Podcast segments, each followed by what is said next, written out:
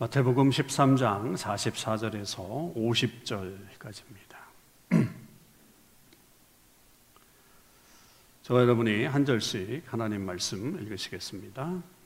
천국은 마치 밭에 감추인 보화와 같으니 사람이 이를 발견한 후 숨겨두고 기뻐하며 돌아가서 자기의 소유를 다 팔아 그 밭을 사느니라.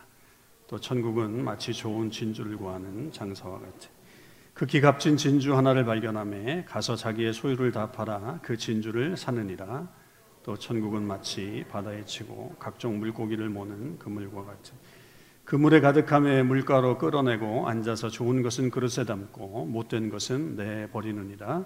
세상 끝에도 이러하리라. 천사들이 와서 의인 중에서 악인을 갈라내요. 다 같이요. 풀무불에 던져 넣으리니 거기서 울며 이를 갈리라. 아멘. 할렐루야. 아, 이제 우리의 성경 읽기가 아, 신약으로 들어섰습니다. 오늘은 아, 마태복음에서 말씀을 좀 나누도록 하겠습니다. 마태복음은 아, 신약을 시작하는 책으로서의 분명한 의미를 가지고 있습니다. 이 신약 성경에서 어, 복음서라고 하는 것을 가장 먼저 어, 앞에다가 배치한 이유는 분명하겠죠. 예수님에 대한 아, 이야기다. 신약은 예수님에 대한 이야기를 담고 있기 때문에 복음서가 가장 앞부분에 배치되어 있습니다. 그런데 이 복음서의 배열, 복음서 마태, 마가, 누가, 요한 이 복음서의 배열은 이 학자들에 의하면 쓰여, 진 시기에 따라서 배치가 된 것이 아니다라고 하는 것을 주장합니다. 그러니까 학자들은 복음서 중에 가장 먼저 쓰인 책은 마가복음이라고 대부분 말을 하죠. 그리고 마태와 누가는 그 마가복음을 참고로 해서 아, 또 자기들의 어떤 하나님의 말씀을 같이 기록을 해서 복음서를 기록했다고 하는 것이 아, 대부분의 학자들이 동의하는 그런 부분들입니다. 그런데 그렇다면 왜 마태복음이 가장 먼저 자리를 차지하고 있을까라고 하는 것은 좀 생각해 봐야 되겠죠. 그 이유 중에 하나가 저기 재밌는 거는 장수가 제일 많기 때문에 그렇다는 거예요. 굉장히 조금 우스운 생각이긴 하지만 학자들 안에는 이걸 굉장히 또 중요하게 생각하는 분들도 있습니다. 우리가 알듯이 마태복음은 28장으로 되어 있죠. 예, 마가복음은 뭐 16장으로 짧지만 누가복음은 24장, 요한복음은 21장. 예, 그러다 보니까 분량이 가장 큰 복음서를 가장 먼저 배치했다라고 그렇게 말하기도 합니다. 뭐 저희들이 볼 때는 좀 엉뚱한 이야기지만 학자들은 뭐 그렇게도 연구를 해서 발표하기도 합니다. 뭐 맞는 이야기일 수도 있다고 여겨집니다. 그러나 아, 제가 생각할 때 가장 합리적인 이 마태복음이 제일 먼저 배치된 이유는 이 복음서 중에서 구약 성경이 가장 많이 인용된 복음서이기 때문이라고 생각합니다.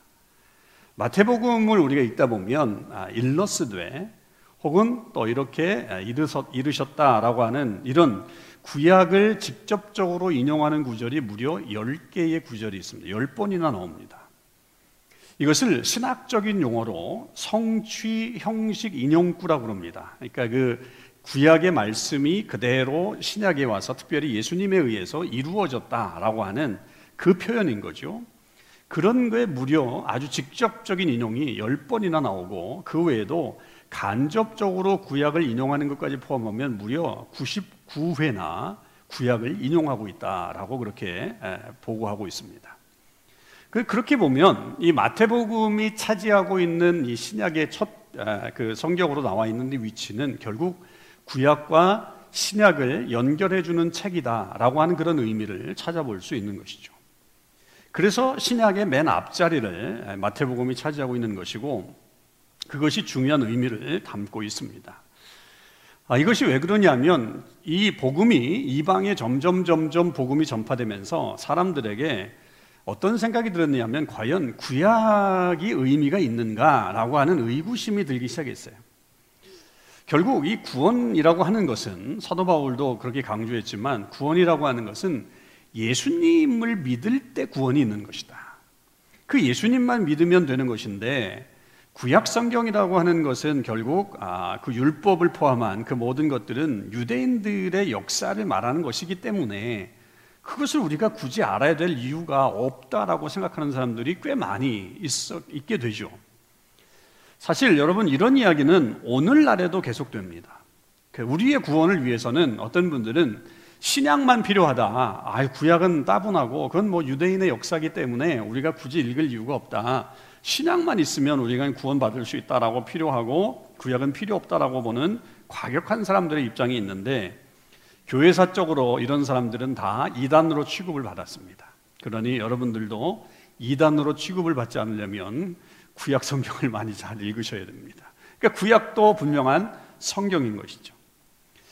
그러면 왜 마태복음에서는 그렇게 구약이 많이 인용되고 있는가라고 하는 것을 한번 좀 생각해 봐야 되겠죠. 그 이유는 이 책을 읽는 독자들, 이 책을 읽는 아, 공동체에 어떤 집중을 좀 해볼 필요가 있습니다. 이 마태복음은 누구를 대상으로 해서 썼는가라고 하면 바로 유대인이면서 크리스천으로 아, 바꾼 사람들, 그러니까 유대인 그리스도인을 위해서 이 책을 썼다라고 봅니다. 제자들에 의해서 이 전파된 복음이 유대인들과 이방인들에게 다 복음이 이제 전파되기 시작하게 되었죠. 그런데 이 유대인들은 아, 이 예수님을 믿는 것이 아, 그렇게 쉬운 일이 아니었습니다. 이 유대인들에게 복음을 전하고 나아갈 때 유대인들에게 예수님을 전하는 것이 쉽지 않았다는 얘기예요.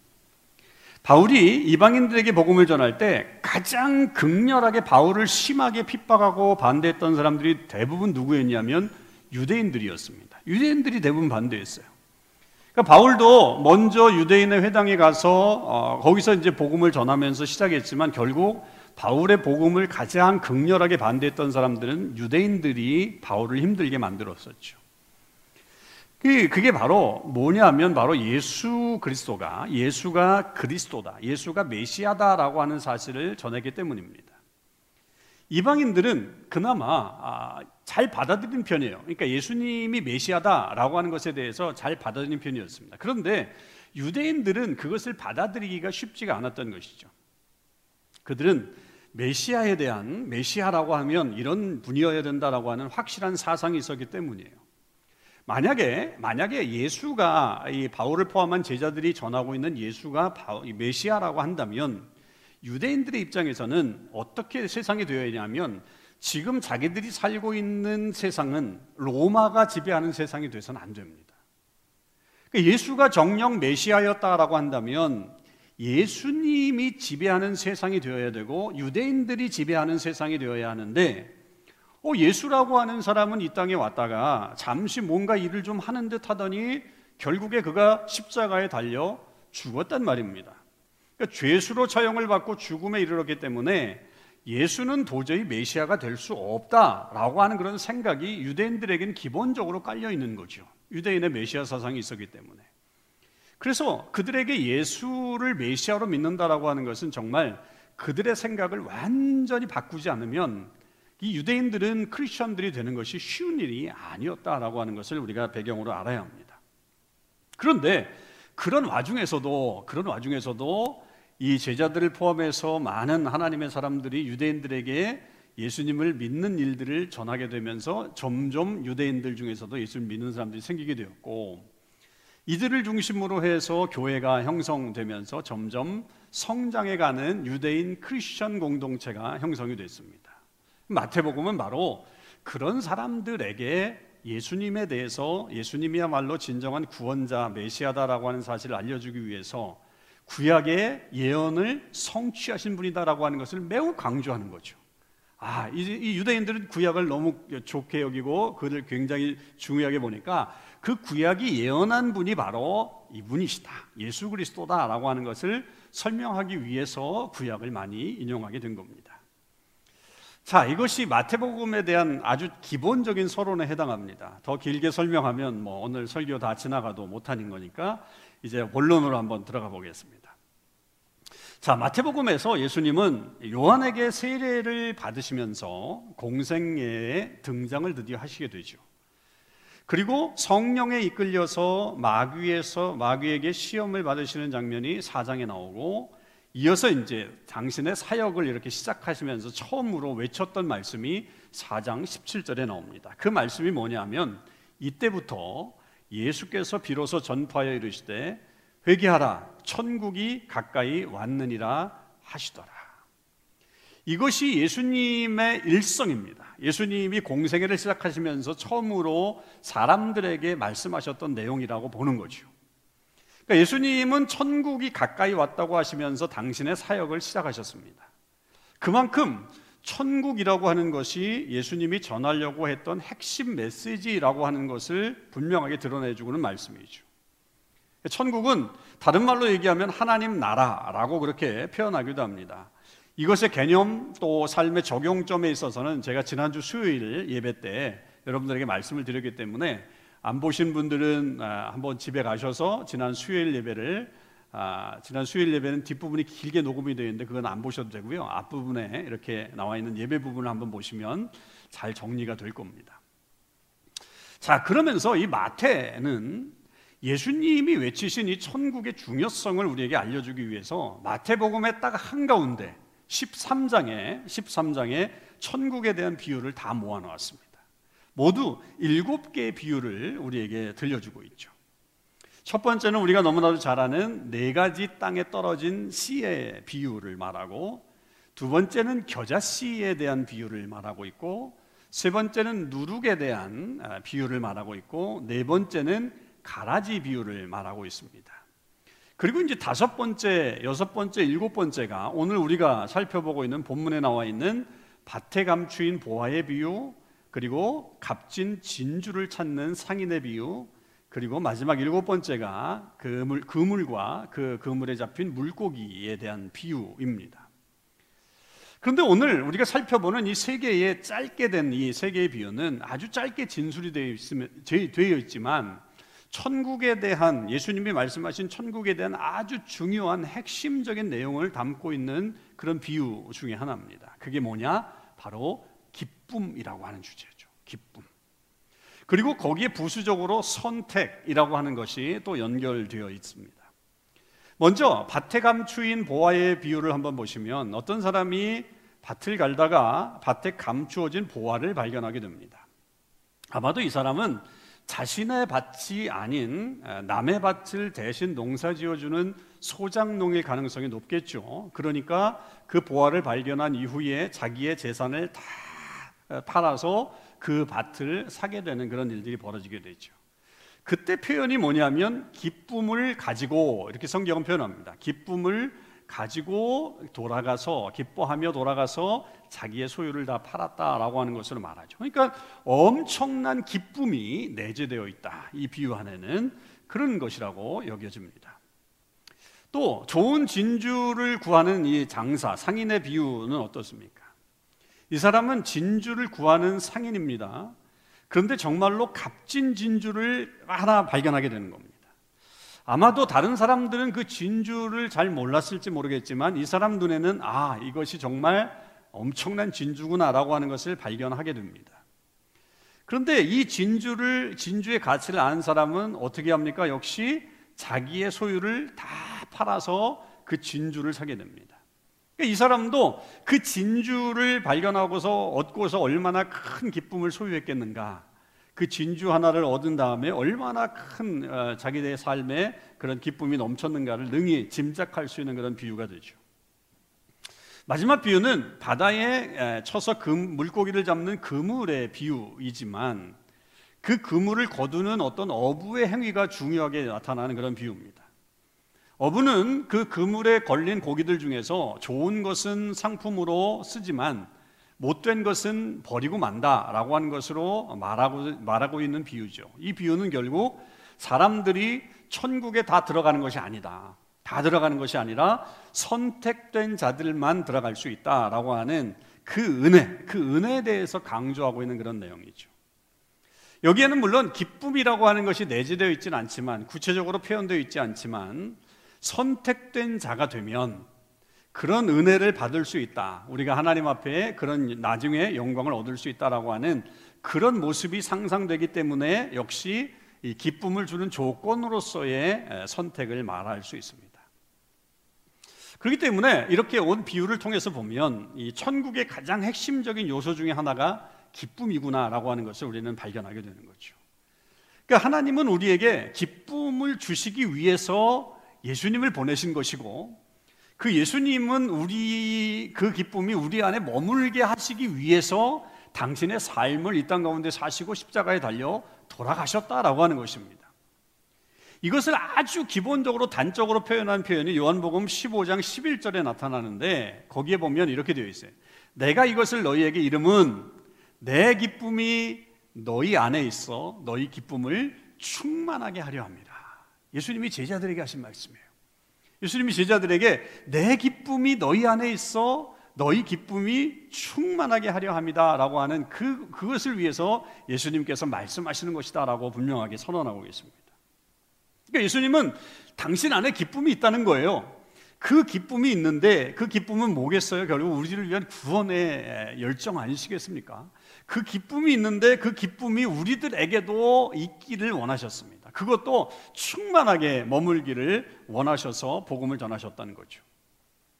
사실 이 기쁨이라고 하는 것은 복음서 전체를 관통하는 그런 내용이에요. 누가복음 2장에 보면 예수님이 태어나셨을 때 태어난다는 소식이 목자들에게 처음 알려지잖아요. 그 목자들에게 전해지는 장면 속에서 천사들이 나타나서 그 목자들에게 외친 말이 뭐냐면 온 세상에 미칠 큰 기쁨의 좋은 소식이다 이렇게 전하고 있어요. 그, 그 모든 그 예수님의 태어남이 결국은 모든 백성에게 미칠 큰 기쁨의 좋은 소식. 좋은 소식은 복음입니다.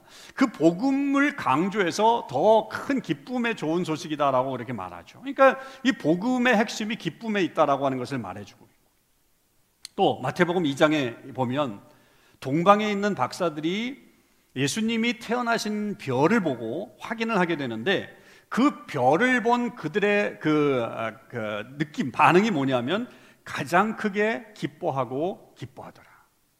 그 별을 보고서 이 동방 박사들이 가졌던 그 반응이 가장 크게 기뻐하고 기뻐하더라라고 성경은 기록하고 있습니다. 그들은 별을 보고서 이 땅에 메시아가 올 것이다라고 하는 오셨다라고 하는 것을 알게 되었기 때문에 그 속에 그 예수 그리스도의 그 그리스도에 대한 어떤 열망 그것에 대한 그 완성이 이루어졌기 때문에 기쁨이 충만했던 거죠. 그러니까 고대하던 바가 이루어진 것에 대한 기쁨이 그들에게 주어진 것입니다. 그렇게 예수님의 탄생에서부터 이 기쁨이 사람들에게 주어지기 시작한 이야기는 앞에서 말씀드린 것처럼 예수님의 말씀 속에서도 누누이 예수님은 우리 안에 기쁨이 충만하게 되기를 원하신다라고 하는 것을 가르치셨고 그 기쁨은 어디로 이제 연결되냐면 부활의 장면으로 갑니다. 마태복음 28장에 가보면 예수님이 부활하신 장면이 나오는데 그 부활의 장면을 처음 목격한 사람들이 여인들로 나오게 되죠. 그런데 여인들이 예수님이 무덤에서 사라진 것을 알고 그들의 마음 상태가 두 가지로 표현이 되는데 하나는 그 두려움이었고 하나는 기쁨이었어요. 두려움이라고 하는 것은 예수님의 시신이 사라졌다라고 하는 것 때문에 대한 두려움이었죠. 그런데 동시에 그들 속에 기쁨이 있었다라고 하는 것은 뭐냐면 아, 예수님은 말씀하시던 대로 다시 살아나셨구나라고 하는 그 기쁨이 나타나게 됩니다. 그러니까 그 두려움과 기쁨이라고 하는 이 감정이 아주 미묘하게 같이 합성돼서 나타나는 표현이 나오고 있어요. 그런데 그 두려움과 기쁨 속에서 뭐가 더 컸냐라고 한다면 기쁨이 더 컸다라고 하는 것을 보는 게 뭐냐면 거기에 무서움은 그냥 무서웠다라고 표현하지만 기쁨은 큰 기쁨이다라고 표현을 해요. 성경이 그대로 그렇게 표현합니다. 그러니까 그들이 두려움 가운데 있지만 예수 그리스도가 부활하셨다라고 하는 것 때문에 그들이 오히려 더 큰 기쁨이 있어서 그 기쁨의 소식을 전하기 위해서 제자들에게 가게 되는 그 이야기가 나오게 되는 거죠. 그러니까 부활의 소식이라는 것 자체도 역시 기쁨을 우리에게 주게 되는 회복하는 그런 도구가 됩니다. 그뿐만이 아닙니다. 여러분 예수님의 비유 중에 마태복음 25장에 세 가지 아주 중요한 비유가 나오는데 그 중에 하나 이 모든 게 다 종말에 대한 비유입니다. 그중 하나가 달란트 비유인데 이 달란트 비유가 결국 주인이 세 종에게 달란트를 나누어 줬다가 그것을 정산하는 시간이 오게 되죠. 그게 이제 종말의 때를 말합니다. 종말의 때. 그때 다섯 달란트와 두 달란트를 남긴 사람들에게 이 주인이 종들에게 하는 말이 있는데 그게 뭐냐면 그 주인이 이르되 자라에또다 착하고 충성된 종아 내가 작은 일에 충성하였음에 내가 많은 것을 내게 맡기리니 그렇게 되어 있죠. 그 다음에 중요한 말이 내 주인의 즐거움에 참여할지어다. 내 주인의 즐거움에 참여할지어다라고 하는 축복 선언을 해줍니다. 그러니까 그들을 칭찬하면서 두 달란트, 다섯 달란트 남겨진 그 사람들을 칭찬하면서 그 결과물이 뭐가 될 것이냐 하면 주인의 즐거움, 기쁨에 참여하게 될 것이다라고 하는 그 복을 주신다라고 하는 것이죠. 그러니까 최종적으로 최종적으로 우리에게 우리에게 주어지는 은혜와 상급이 뭐냐? 이게 종말에 대한 예언이라고 한다면 예수님이 오시고 예수님을 믿은 사람들, 온전히 예수님 안에서 살던 사람들에게는 최종적으로 뭐가 주어지느냐라고 하면 그 주인의 즐거움에 참여하는 복이 주어진다는 거예요. 그러니까 그 엄청난 기쁨이 마지막 하나님께서 우리에게 주시는 최종적인 선물과도 같은 내용이다라고 하는 것이죠. 여러분, 이 정도면 기쁨이라고 하는 것이 우리 신앙 요소에 얼마나 중요한 내용인가라고 하는 것을 아시겠죠? 예수님의 태어남에서부터 시작해서 예수님의 생애 동안 부활 그리고 마지막 오는 그때까지 이 기쁨이라고 하는 것이 사실은 이 복음 안에 관통되고 있는 그런 내용이다라고 하는 것을 우리는 알게 됩니다. 자, 그러면 여러분, 여러분 안에는 이런 기쁨이 있으십니까? 여러분 안에는 이런 기쁨을 가지고 계십니까? 예수님이 그토록 우리에게 주시려고 했던 그 복음의 핵심적인 요소인 기쁨. 그 기쁨이 여러분 안에 지금 있으신가라고 하는 겁니다. 여러분, 그러면 이 기쁨이 과연 무엇인가? 기쁨이 과연 무엇인가? C.S. 루이스가 자기의 회심기를 쓴 책이 있어요. 자기가 어떻게 하나님을 믿게 되었는가라고 하는 회심기를 쓴 책이 있는데 그 책 제목이 뭐냐면 예기치 못한 기쁨입니다. 예기치 못한 기쁨. Surprised by joy. 예기치 못한 기쁨. 짐작하시겠지만 오늘 설교 제목 여기서 따왔습니다. 루이스는 그의 책에서 이 기쁨에 대해서 얘기해요. 내가 어떻게 그 하나님을 만나게 되었는가. 물론 그것을 아주 극적으로 표현하면서 이 사람은 가는 건 아니지만 C.S. 루이스가 아주 아주 20세기의 기독교의 최고의 변증가 아니겠습니까? 최고의 변증가인데 이 사람은 뭐 그렇게 확 뒤집어지는 그런 역사는 없었지만 그러나 그 속에서 하나님께서 주시는 그 기쁨이 있었다라고 하는 걸 표현하는데 그분이 기쁨을 어떻게 정의를 했냐면 기쁨은 전문 전문적인 용어이기 때문에 행복, 해피니스나 쾌락, 플레저 와 같이 엄격히 구분되어야 된다는 거예요. 그것과는 완전히 다르다는 거예요. 우리 안에 있는 이 기쁨은 마치 해피니스, 행복이나 쾌락과는 구분되어야 한다는 거죠.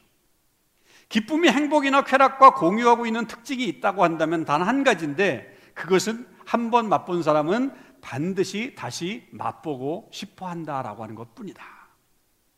그 기쁨을 한 번 맛본 사람은 세상의 쾌락을 다 준다고 해도 결코 바꾸려 들지 않을 것이라고 나는 믿는다.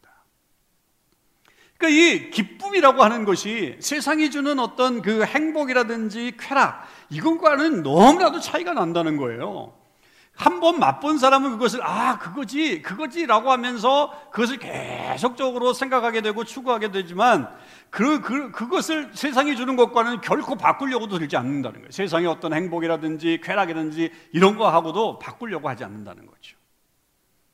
그는 그 기쁨을 얻기 위해서 사실 살았던 사람이고 결국 복음을 통해서 그는 기쁨을 접하게 됩니다. 그러니까 그 기쁨은 단순히 세상이 주는 쾌락과 전혀 달랐기 때문에 세상의 모든 쾌락을 다 준다고 해도 결코 바꿀 수 없는 그런 기쁨이 그의 내재, 그 속에 들어온 거죠. 여러분, 복음이 주는 기쁨이 바로 그런 기쁨인 거예요. 그런 기쁨이 바로 우리가 추구해야 될 기쁨인 거죠. 그러니까 세상이 줄 수 있는 내가 무엇을 가지고 있다, 혹은 내가 이런 것들로 인해서 만족하고 있다, 혹은 뭐 내 상태가 뭐 전혀 어떤 문제가 없이 그냥 이렇게 살아가고 있다. 그런 행복감이라든지 그리고 어떤 뭐 어, 일을 통해서 올라오는 그런 쾌락과 같이 그런 것들과 비교할 수 있는 없는 영원한 기쁨이 우리 속에 있어야 된다라고 하는 것이죠. 여러분 그런데 그 기쁨은요 우리가 만들어가는 게 아니에요. 우리가 만들어가는 게 아니에요. 자 오늘 비유를 한번 다시 보시면 여러분 밭을 가는 농부나 진주를 찾는 상인의 기쁨은 보화를 발견하거나 진주를 발견했을 때 그 기쁨이 찾아오게 됐어요. 그 보화와 진주는 이 사람들이 만든 겁니까? 아니죠. 이 사람들이 만든 게 아니에요. 결국 어떻게 보아야 되냐면 하나님이 숨겨 놓으신 거예요. 하나님이 숨겨 놓으신 것을 결국 발견했을 뿐이죠. 어떤 사람은 우연히 발견하게 된 거죠. 그죠? 우연히 밭을 갈다가 우연히 발견하게 된 그런 것을 말하지만 다른 한 사람은 적극적으로 진주를 찾아 나섰던 사람인데 찾다가 결국 그 진주를 발견하게 되니까 그런 차이만 있을 뿐이지 결국 이들이 그 기쁨을 만들어내는 것이 아니라 이미 하나님께서 예비해 놓으신 그 기쁨의 내용들을 이들이 얻게 된 것 뿐이죠. 그래서 이것을 뭐라고 표현하냐면 앞에 이 밭을 갈다가 보화를 발견한 사람은 정말 어떻게 보면 어, 전혀 예상하지 못했는데 예수 그리스도를 믿게 된 사람들 그런 사람들을 말하고 뒤에 이, 이 진주를 발견한 상인의 비유는 어떻게든지 내가 진리를 좀 찾아야 되겠다라고 하다가 마침내 기독교에 와서 하나님을 믿음으로 말미암아 그가 그, 그 진주를 발견하게 되었다라고 그렇게 이제 각각 다르게 보는 그런 견해들이 있습니다. 여러분 그렇지만 결국 우리 안에 이 기쁨은 우리가 만들어내는 것이 아니라 하나님이 숨겨 놓으신 것을 발견한 것에 있다라고 하는 것이죠. 그러니까 그 기쁨의 원천은 결국 내게 있는 것이 아니라 그 하나님을 발견할 때 오는 것이라고 하는 것이죠. 그것을 발견하게 되면 그 하나님의 놀라우심을 보게 되면 이 세상의 어떤 쾌락, 어떤 행복과도 우리는 바꿀 수 없는 기쁨이 우리에게 주어진다는 겁니다. 우리는 그것을 알게 됐죠. 그죠? 우리는 이미 경험했습니다. 우리가 예수님을 알았을 때 그 기쁨이 우리 속에 내재되어 있다라고 하는 것을 우리가 알게 됐죠. 그러면 여러분 다시 질문을 드립니다. 여러분은 이런 기쁨을 지금 누리고 계십니까? 이런 기쁨을 정말 이 어려운 시기에도 우리는 그런 기쁨을 누리고 계시는니까 아마도 많은 분들이 아, 목사님 요즘은 뭐 너무 힘들어서 그런 거에 대해서 생각하지 못하고 있어요. 그렇게 못해요라고 말할지도 모릅니다. 지금 일어나고 있는 팬데믹 상황, 또 개인적으로 어려움을 갖고 있는 분들, 뭐 그런 분들이 아, 무슨 요즘 같은 세상에 기쁨이 있겠어요? 라고 말하실지도 모릅니다. 억지로는 웃을 수 있을지 모르지만 우리의 신앙생활 속에서 그래 이렇게라도 해야 되지 않겠는가라고 하면서 우리의 마음을 부축해서 아 그래 그렇게 한번 해보자라고 하면서 우리가 할 수는 있지만 만일 그런 상황에서 기뻐한다고 하면 뭐 일면 생각하면 약간 좀 정신이 없는 사람 아닌가? 야 세상이 다 이렇게 힘들고 뭐 사업도 어렵고 뭐 사는 것도 힘든데 그렇게 뭐 기뻐할 수 있는가? 만약 기뻐한다라고 하면 뭔가 좀 이상한 사람 아니냐라고 생각할 수도 있습니다. 여기서 루이스의 말을 좀 더 들어보죠. 그는 책의 말미에 가서 이 자기의 기쁨이 어떻게 되었을까? 이렇게 질문을 던집니다. 독자들에게. 내 기쁨이 어떻게 되었을까? 이렇게 질문을 던져요. 그러면서 자기가 대답을 합니다. 근데 엉뚱한 대답을 해요. 뭐라고 하냐면 사실대로 말하자면 나는 그리스도인이 되면서 그 주제에 거의 흥미를 잃고 말았다. 어, 저는 이 부분을 읽는데 아 이거 뭐지? 이거 괜히 내가 이 책을 읽는 거 아닌가? 어, 자기는 그리스도인이 되면서 그 주제에 거의 흥미를 잃고 말았다는 기쁨에 대해서 흥미를 잃고 말았다는 거예요. 어, 너무 낭망이 되는 거예요. 마지막 페이지인데 마지막 페이지인데 그렇게 되어 있어요. 실망은 좀 했어요. 그렇게 중요하게 생각하고 제목까지도 surprised by joy 이렇게 정했는데 그 주제에 흥미를 잃어버렸어? 이게 무슨 뜻이지? 계속 고민을 하게 됐어요. 그런데 조금 조금 마지막까지 넘어가면서 그가 하는 말은 그 기쁨이라고 하는 것은 마치 바깥에 있는 무언가 다른 것을 가리키는 지시봉, 포인터, 지시봉의 가치가 있다라고 그렇게 말을 해요. 지시봉의 가치가 있다. 이게 무슨 뜻이냐면 그 무언가 어떤 것의 존재가 의심스러울 때, 그 의심스러울 때 그 지시봉이 크게 부각이 되고 마치 그때 길을 잃은 사람이 숲속에서 길을 잃은 사람이 표지판을 발견한 것과 같은 그런 역할을 하는 것이 우리 속에 있는 기쁨이다라고 표현을 합니다. 무슨 말이냐면 제가 가만히 생각을 해봤어요. 이건 뭐 누가 해석해낸 건 아닌데 제가 가만히 이 본문을 보면서 생각한 건 뭐냐면 기쁨이 우리에게 상시 있는 것은 아니구나. 우리가 그 예수님을 만났을 때 처음 그 감격과 그 기쁨이 우리 속에 계속 그렇게 느껴지는 것은 아니구나. 그것을 어느 순간에 우리는 잊어버리고 살 수도 있는 거구나. 그렇게 마음이 들면서 그러나 그것이 내가 어려움을 당하고 숲속에서 길을 잃어버렸을 때 같은 그런 어떤 어려운 상황이 되었을 때 그 지시봉과 같은 기쁨, 그 기쁨 우리 안에 내재되어 있는 그것이 다시 용서숨치게 되면서 우리 속에 솟아오게 되면서 우리가 그 길에서 벗어날 수 있는 길들을 찾아 나가게 되는 것이고 그리고 그 상황이 벌어질 때마다 우리는 계속해서 그 기쁨을 가지고 결국은 이 어려움을 뚫고 나갈 수 있게 해주는 것이구나. 그 루이스가 말할 때 그 표지판이 계속적으로 이제 보인다는 거예요. 한 번 표지판이 보이기 시작하면 그 다음에 가면 표지판이 있는데 그때 가도 계속 그 표지판을 보지 않는다는 거예요. 이미 그 길에 들어섰기 때문에.